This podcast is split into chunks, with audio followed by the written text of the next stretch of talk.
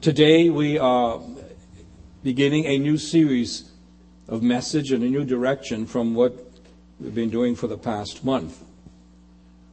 We're going to be speaking on current issues that we face in our culture today.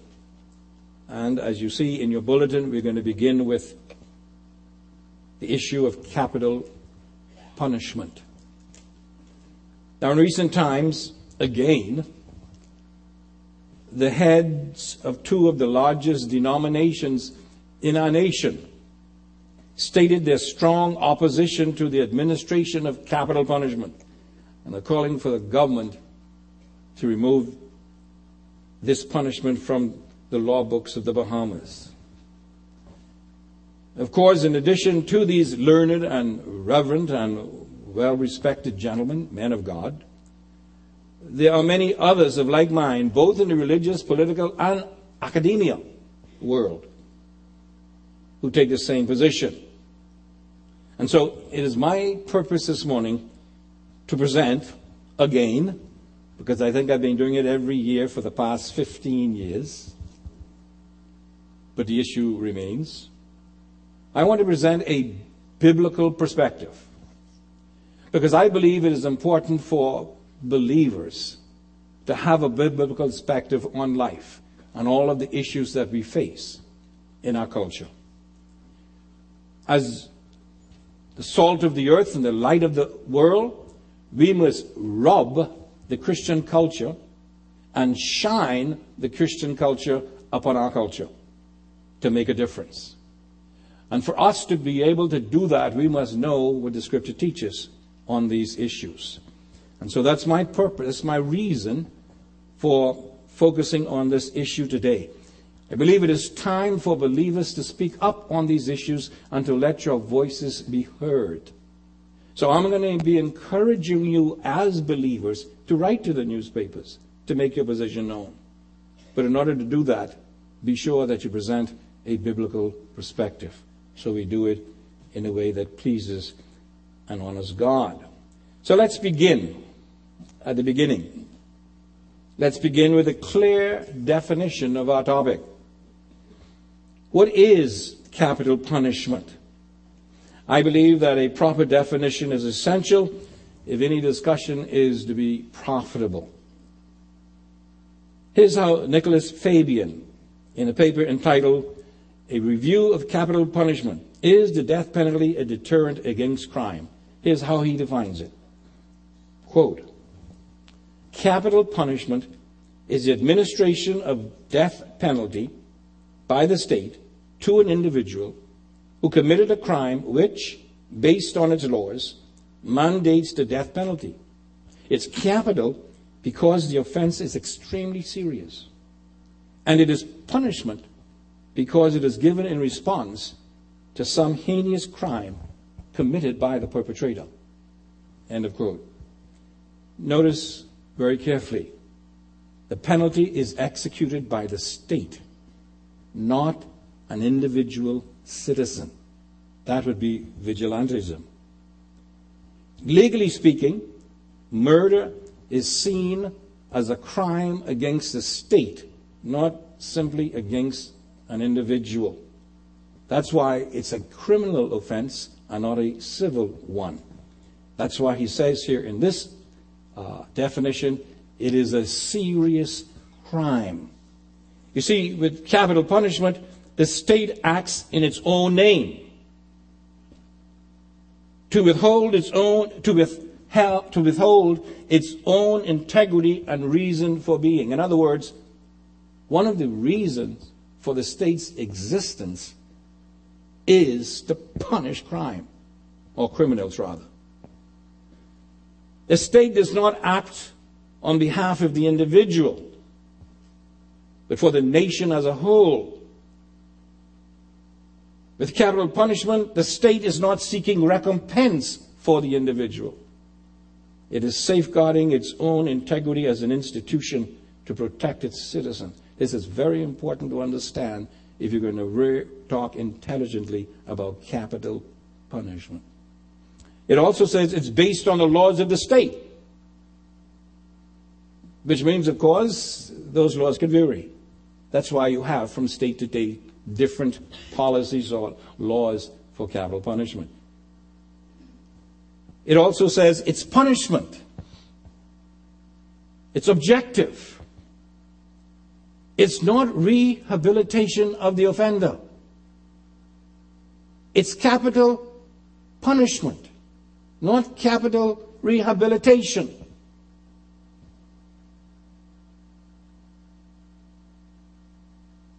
It is in no way looking to give any restitution to the victim. It is punishment. It is punishment by the state for an offense against innocent citizens. And one of the primary responsibilities and obligations of the state is to protect its citizens from criminals. And when criminals commit a crime, it is the obligation and responsibility of the state to punish the criminal who commits the offense. That's the responsibility of the state. My proposition to you is to, is to you is that when it refuses to do that, it loses its credibility as a state. In fact, it loses its reason for being a state. Now, we are specifically concerned with capital punishment in relationship to the crime of murder. So let's define murder. Because believe it or not, there are all kinds of definitions of murder. Let's define murder. Here's how it's defined in the Penal Code of our land, chapter 84, section 290. Whoever intentionally causes the death of another person by any unlawful harm is guilty of murder, unless his crime is reduced to manslaughter by reason of such extreme provocation or other matter of partial excuse as in this title hereafter mentioned. But it's only the top passage we're looking at now. Whoever intentionally causes the death of another person by any unlawful harm is guilty of murder. Note, the emphasis here in this definition is death caused by unlawful harm. This definition, of course, allows for the lawful taking of life, not being regarded as murder. In other words, we can say murder is killing, but not all killing is murder. Got it? Murder is killing, but not all killing is murder. That unlawful is an important word and element to consider. Now, when I was discussing this, I got some information from Carmen, and Carmen put me on to one of the young ladies at the government office, and she emailed me this further information. She said, A person commits murder if he intentionally causes the death of another person by unlawful harm.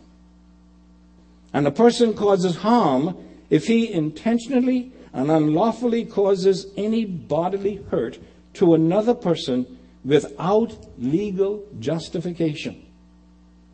Bahamian law provides that intention can be established from the natural and probable consequences of a person's actions. So, where it is reasonably foreseeable that an act would cause or contribute to cause an event, the person who commits the act is presumed to have intended to cause the event. Now, those are legal words, terminology, but you get the idea. I want you to see the emphasis on intent. First, you had unlawful. Now you have another element, and that is intention. Intention.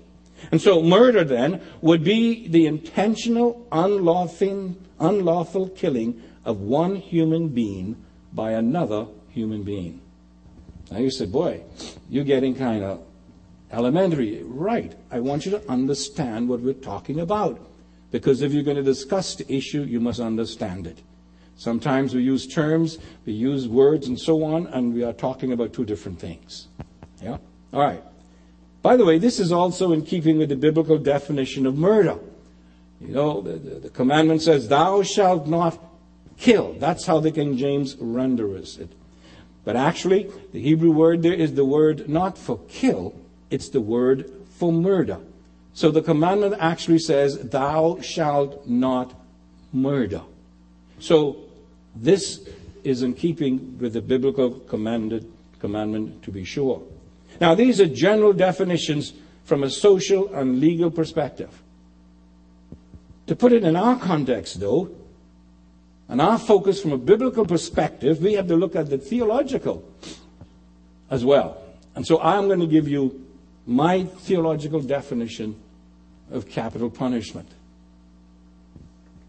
Capital punishment is a divinely stipulated penalty God empowers a state or government to exercise in order to take the life of a human being made in the image of God who unlawfully takes the life of another human being because he or she is also made in the image of God.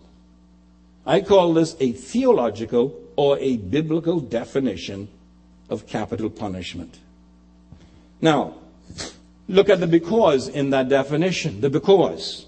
This is a vital and significant part of the definition. Because he or she is also made in the image of God. This gives the basis and reason for the penalty. The basis and reason for the penalty. Without this, the penalty would have been different. This here determines the taking of a life. Facts as we shall see as we go on in our, in our time together, this reason also establishes the validity for the existence of the government or the state. This is one point you don't hear anybody talk about from a biblical perspective. It's amazing how it is missed. So I want you to listen carefully. It's very important for our discussion. It's my purpose now to establish the validity of this definition from the Word of God. To begin, let's begin at the beginning. That's where I always like to begin. Let's begin at the origin of the state and the origin of capital punishment from a biblical perspective. And you know something? Amazingly, it all happened at the same time. This is the point that is missed. The origin of the state, the origin of government, and the origin of capital punishment. Turn with me in your Bibles, please, to Genesis chapter 9. We're going to be looking at verses 4 through 10. This is the crucial text on both the creation of the state and the institution of capital punishment in the Old Testament. It is known as the Noahic covenant because it was established by God with Noah as the head of the new race following the flood. So I want you to remember the context. It's important. God is speaking to Noah immediately following the flood that has left only he and his immediate family alive. In other words, they are the nucleus of the new race. And so God has given them some new instructions of how to live on this new world. We read the word. But you must not eat meat that has its lifeblood still in it. And for your lifeblood, I will surely demand an accounting. I will demand an accounting from every animal. That's an interesting thing, by the way, but I won't focus on that today. And from each man, too, I will demand an accounting for the life of his fellow man. That's a powerful statement that we overlook. I will demand an accounting for the life of his fellow man. Verse 6 Whoever sheds the blood of man, by man shall his blood be shed.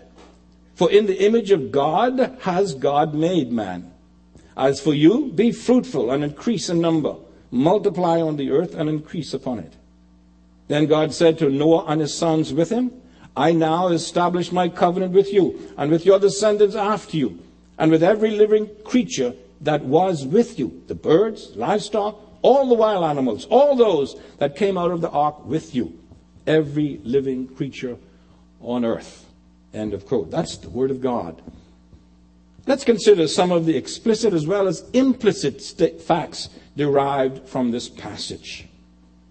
First of all, government did not have its origin in some evolutionary concept that was forced upon man because of his environment or because of his intellectual ability. No. According to this passage, Government has its origin in the sovereign decision and purpose of a triune God. That's important. Government has its origin in the sovereign decision and purpose of a triune God. Therefore, it follows that a government is only successful and effective as it should be as it is faithful to achieving the purpose for which God created it. Are you following? This passage gives us an essential aspect for the purpose of the establishment of government. And you know what it is? To exercise capital punishment. To put it in other terms, to protect its citizens by punishing those who would go against the law of God. People don't even see that. They don't even deal with that. In one sense, as we're going to see, the state and exercising of capital punishment is almost like a sire. They, they go together. We really can't have one without the other. For either to be valid. Now remember, we're looking at it from a theological perspective. But secondly, through the Noahic covenant, the government was divinely established for the protection and well-being of human life. To put it in social terms, the, assure, the assuring and preserving of the welfare of the citizens is at the core of the purpose for human government. At the very core. God set up the state to protect the citizens of the state. To show that this is not an outdated, defunct truth confined to the Old Testament, listen to what Paul says when he alludes to the same concept in the New Testament, 1 Timothy chapter 2. This is what he says. Quote, I urge then, first of all, that requests, prayers, intercessions, and thanksgiving be made for everyone, for kings and all those in authority, that we, notice now, why? Why pray for them? In order that we may live peaceful and quiet lives in all godliness and holiness. This is good and pleases God our Savior. You see the point? God's desire for his people is to live peaceful and quiet lives in all godliness and holiness. And the text says it is responsibility of those in authority to bring it about. By the way, the believer has a tremendous responsibility here. We are to pray for the government so they're able to do about it, to bring it about.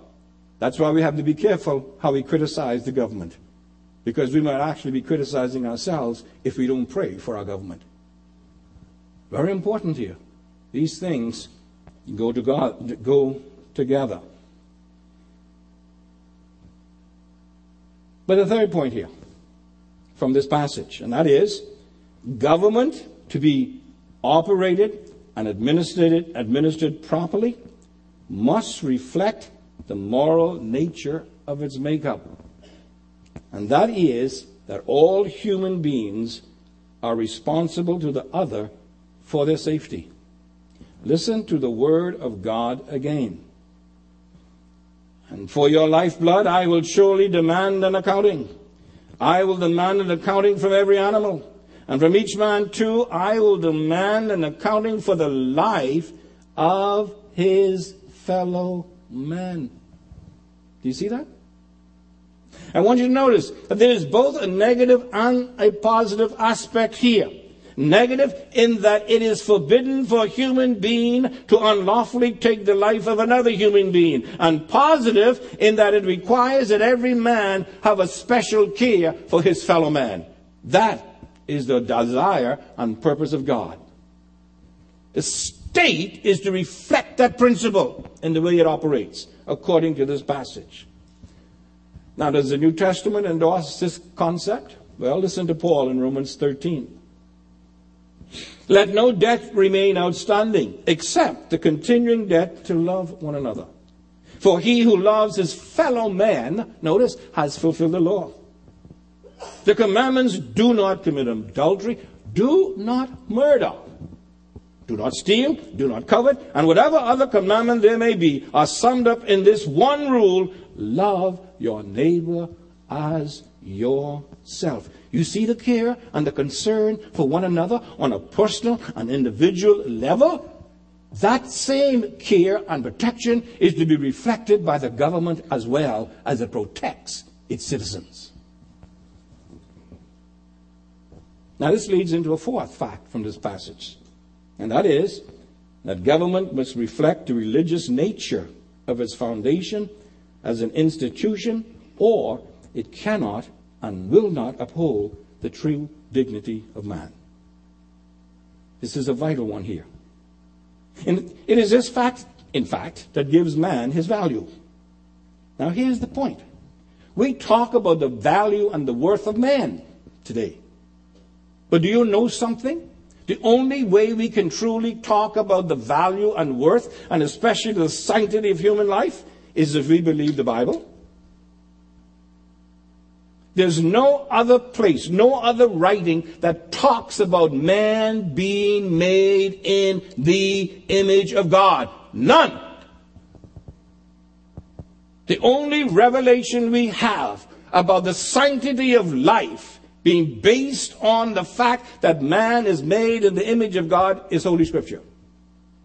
Now that means that when we hear individuals talking about the value of life, value of human life, then they have to be willing also to accept what is said about how human life is to be valued by God and the state.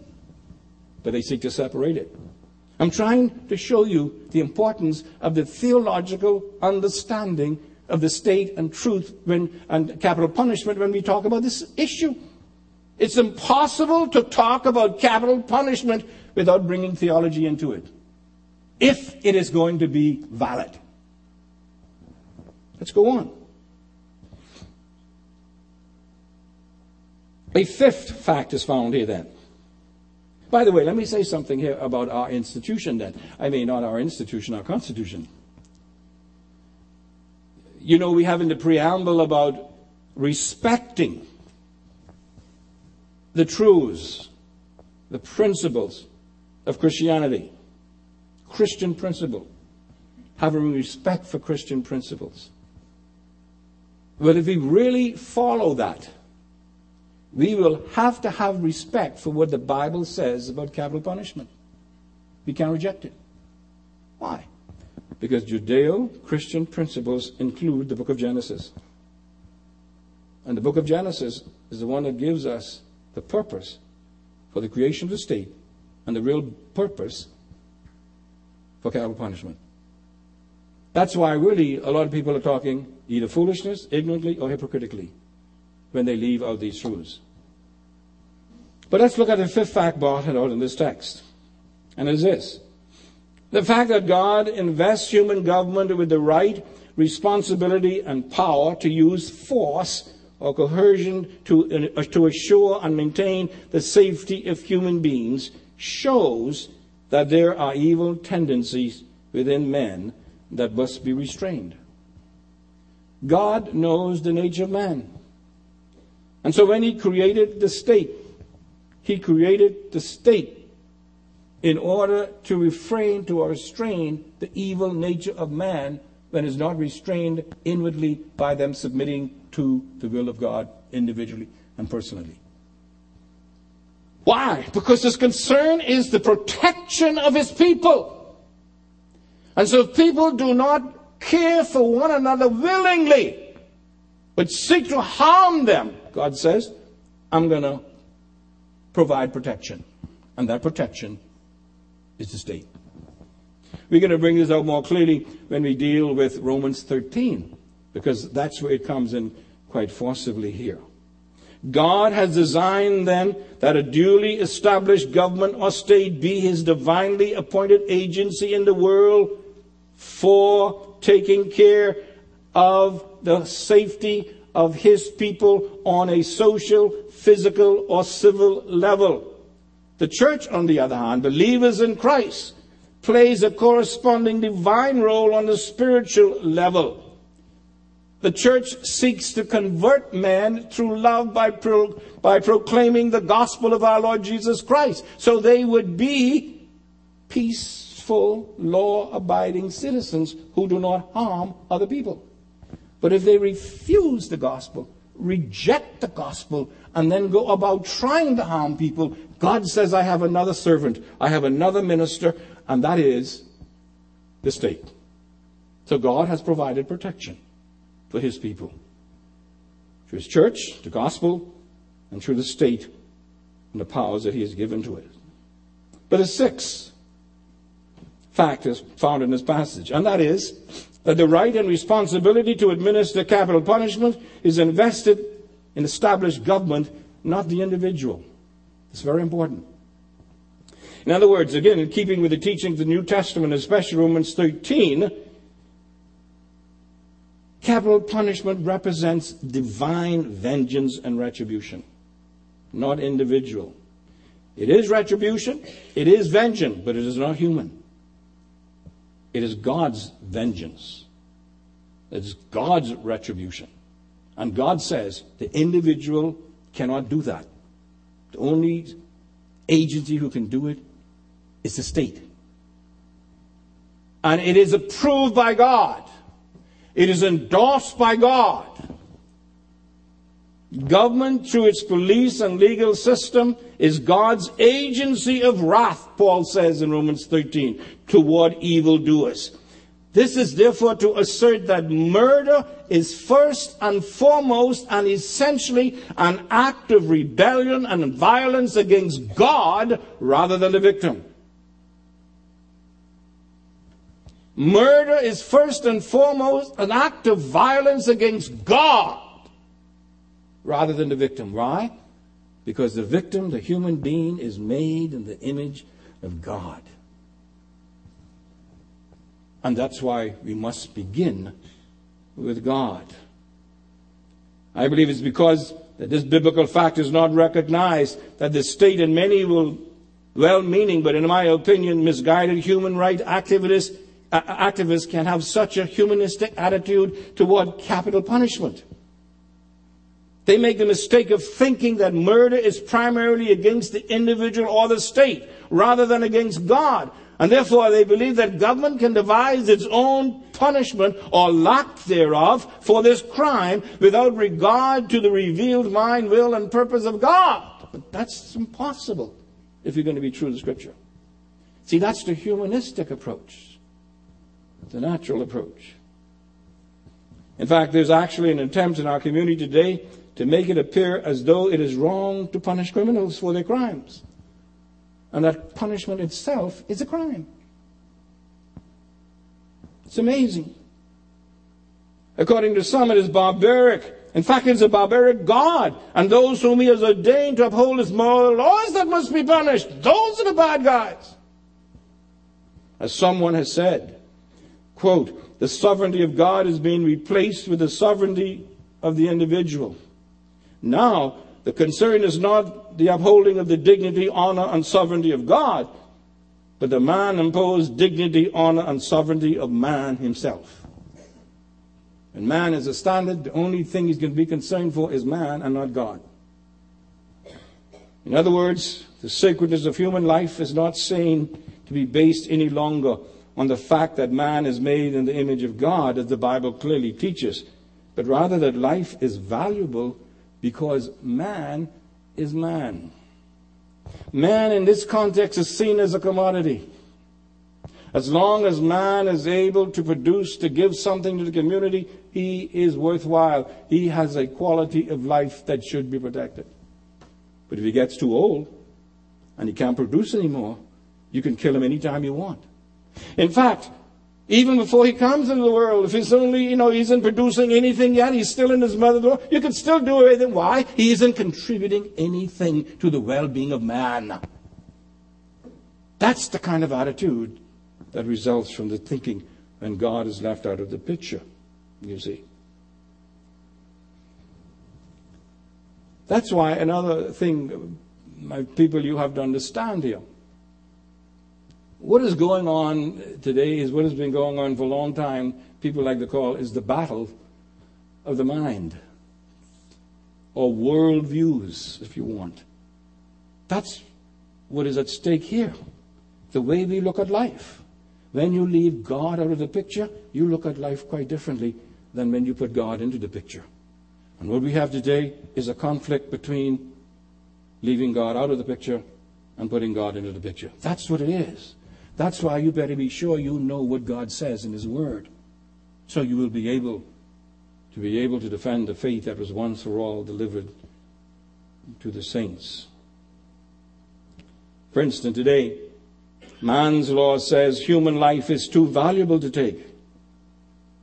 But God's law says that it is the taking of a life of one who unjustifiably takes a life of another that actually upholds the value, sacredness, and dignity of human life made in the image of God. It's just the opposite. The taking of a human life who's taken the life of another human life unlawfully and intentionally so shows more the dignity of God when you take that life, I say, than when you let it pass by. We'll deal with this more this evening. But this leads into a seventh point. And that is that Genesis chapter 9 gives us the basis for all punishment for all time. And that basis is the vindication of God as the creative ruler of the universe. Whenever justice is upheld, God is seen to be God. Because God is a just God and He has created His world on a basis of justice. That's what discipline of your child is all about, by the way, and punishment of your child. To let your child know, hey, God has designed an orderly universe creation. Certain things follow in a certain way. It's just right to do it. And when you disobey it, you not only disobey your parents, but you disobey the God who created you as well. Both the protection of citizens and the rehabilitation of the criminal comes here, or is impacted here. In other words, the first and primary reason and objective for punishment is the vindication of God as the moral ruler of the universe. It is not the satisfaction of man's needs or lack thereof. It is the vindication of God That's the bottom line purpose for justice and punishment, or just punishment. Flowing out of that is an eighth principle. It is this the moral basis and justification for the institution of human government and capital punishment for murder is the sacredness of human life, which is rooted in the fact that man is made in the image of God. This is vital. According to the Word of God. I want you to understand what we're doing. We're giving a biblical perspective of capital punishment. Tonight we're going to deal with some of the reasons those who oppose capital punishment present, and we're going to look at it in a different fashion. But right now, according to the Word of God, capital punishment is the divinely stipulated penalty for one human being made in the image of God unjustifiably taking the life of another human being, who of course is also made in the image of God, without the approval of God Himself, who created them both. Notice the phrase, without the approval of God. Because there are times when God approves for people to take the life of a human being, the state especially. When that is done, it is not murder. Once God approves it. And so the value, the sacredness, and dignity of human life is intricately and essentially tied into the fact that man is made in the image of God. Scriptures teach that only God can determine who, apart from himself, can justifiably take the life of those made in his image. He is the only one who has that right. And he has given that right and responsibility to government and the state when it comes to murder. That's why when people say that for the state to take the life of another is to commit murder themselves is erroneous because God gives them permission to do it. Deterrence, prevention, and rehabilitation of the murderer takes second place to the vindication of God's sovereignty and dignity. We could go so far as to say that the godness of God is established when capital punishment is justifiably administered. This is the essential but missing element, I believe, in much of the discussion on capital punishment today. And sadly, it is true with respect to discussion even originating from Christians who profess to believe and obey the Word of God, as well as by those who reject the Bible. It's amazing.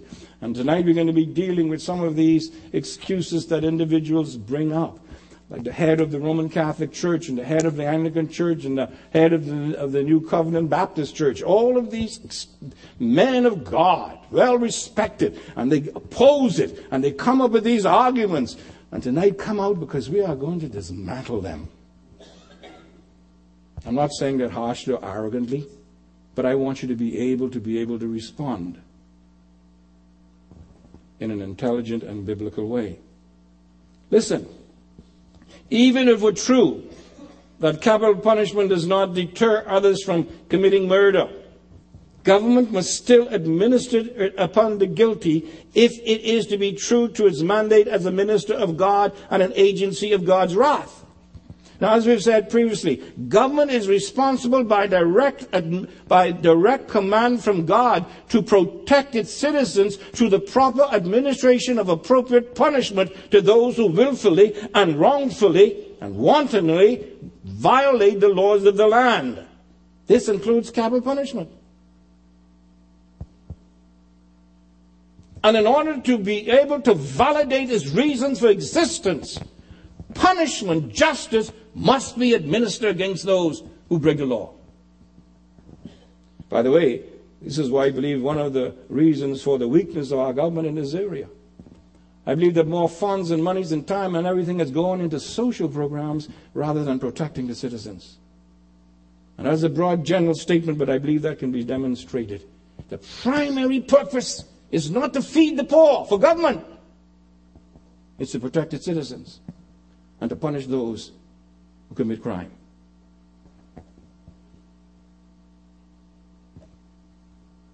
If done properly, such punishment would protect citizens by restraining the guilty from committing crime and deterring others from committing the same crime, and uphold the dignity of both God and man made in his image. My friends, the Bible makes it clear that once a person has been found guilty, of a crime, and that beyond shadow of doubt, as we say, just punishment should be immediately administered. Hear the word of God. When the sentence for a crime is not quickly carried out, the hearts of the people are filled with schemes to do wrong. You see that? Notice carefully. It is not the penalty itself that deters. It is how quick the penalty is executed that it is. Do you see that? That's why really more of our focus should not be on talking about the nature of capital punishment, but rather what's going on with our judicial system. That's where the point, that's where the focus should be. Because that's where the problem lies. In other words, failure to speedily administer appropriate punishment to a guilty criminal actually encourages others to act accordingly. This means then that a government, through a failure to administer justice as ordained by God, actually becomes its own enemy. It actually encourages what it is meant and instituted to prevent, thereby invalidating the primary purpose for its existence and exposing law abiding citizens to unchecked criminal behavior. In other words, because of a failure to execute the punishment in the way it should be done speedily, of course, now we're saying that after eh, the, the person is found to be guilty beyond shadow of doubt. That's essential as well. the government, in a failure to do that, actually becomes its own enemy because it encourages what it is trying to prevent. Someone has said, and I quote, take a murderer promptly to court, convict him properly, and punish him promptly, and you treat him as a responsible man. By responsible man, the idea is one who makes a choice. You see, when we talk about rehabilitation and restitution and all these things, we're taking the choice out of many things. A, purpose, a person is not held responsible for his choices anymore. You see. But we'll talk about that later on. Take a murderer promptly to court, convict him properly, and punish him promptly, and you treat him as a responsible man. Treat him as a mere victim of his environment and history. Attempt merely to rehabilitate, rehabilitate him from his murdering tendencies, and you treat him as a thing or commodity to be manipulated. End of quote. And that is true.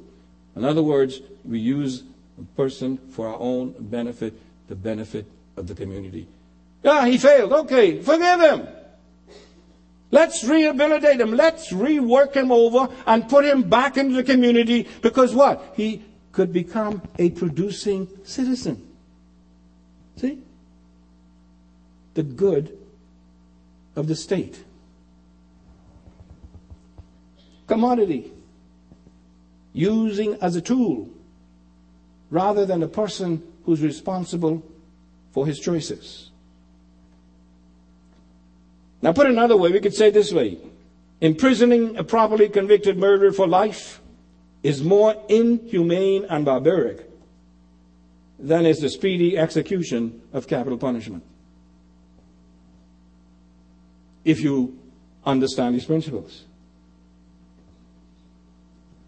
Some people say, well, it's so inhumane and barbaric to put a person to death. Put him into prison for life instead.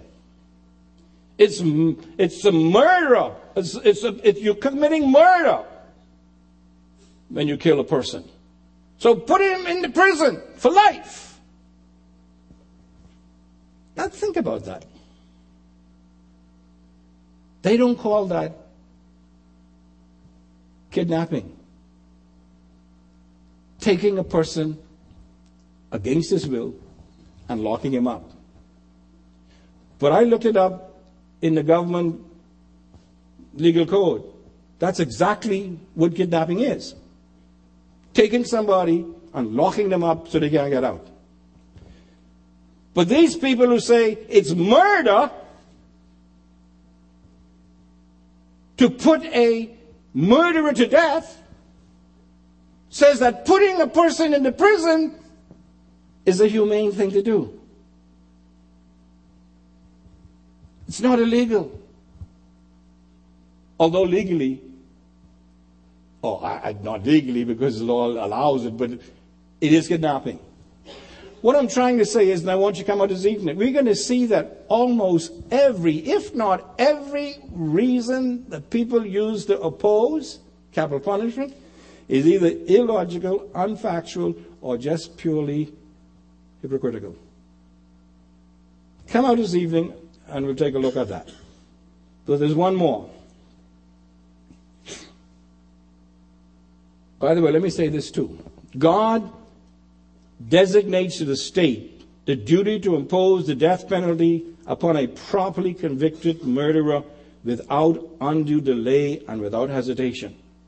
This action both upholds the sacredness of human life made in the image of God and serves as a deterrence for other would be murderers. And this is true regardless of what human studies might say to the contrary. And we're going to look at some of these studies tonight as well and show you that these studies really are not those studies at all, at least support them in any way. But let me give you the ninth one. The Noahic covenant is a covenant that transcends time and nationalities. In other words, it was given to all people of all times, even for today. Listen to the word of God again, I say. Verse 8. Then God said to Noah unto his sons with him, I now establish my covenant with you and with your descendants after you and with every living creature that was with you the birds, the livestock, and all the wild animals, all those that came out of the ark with you, every living creature on earth. Now, my friends, it's important that we remember the historical context of this passage. I say again, this is the beginning of a new world order or economy based upon human government. Thus, the fact that Cain murdered Abel and was not killed in return has no bearing upon this. Because this is a new order. This is a whole new world of affairs here. New principles are being instituted. Now, of course, in the case of Cain, God took it upon himself to protect him from being killed by eventual family members, friends, or other individuals. In the new order, though, of affairs following the flood, that responsibility is transferred to human government. The state, not the individual, is given the responsibility of upholding the dignity and sovereignty of God over man. And thus, the ultimate means of doing this is the newly invested authority to the state of being able to take the life of a murderer. This is why the right and authority to exercise capital punishment. Now, listen carefully to this. The right and authority to exercise capital punishment is the highest symbol of the authority of an established government. The right to take the life of an individual. There's no higher sign or indication of the authority of the state than this. And so, whenever and wherever this right is discarded, the state or government automatically and by the very nature of its divine constitution loses its power to adequately enforce all other laws. If it refuses to administer the law that shows its highest authority, certainly does not have any right to enforce those of lower order. In other words, if it refuses, it removes the sting of the law on the social level. This is an important issue we're talking about when it comes to the purpose and nature of God.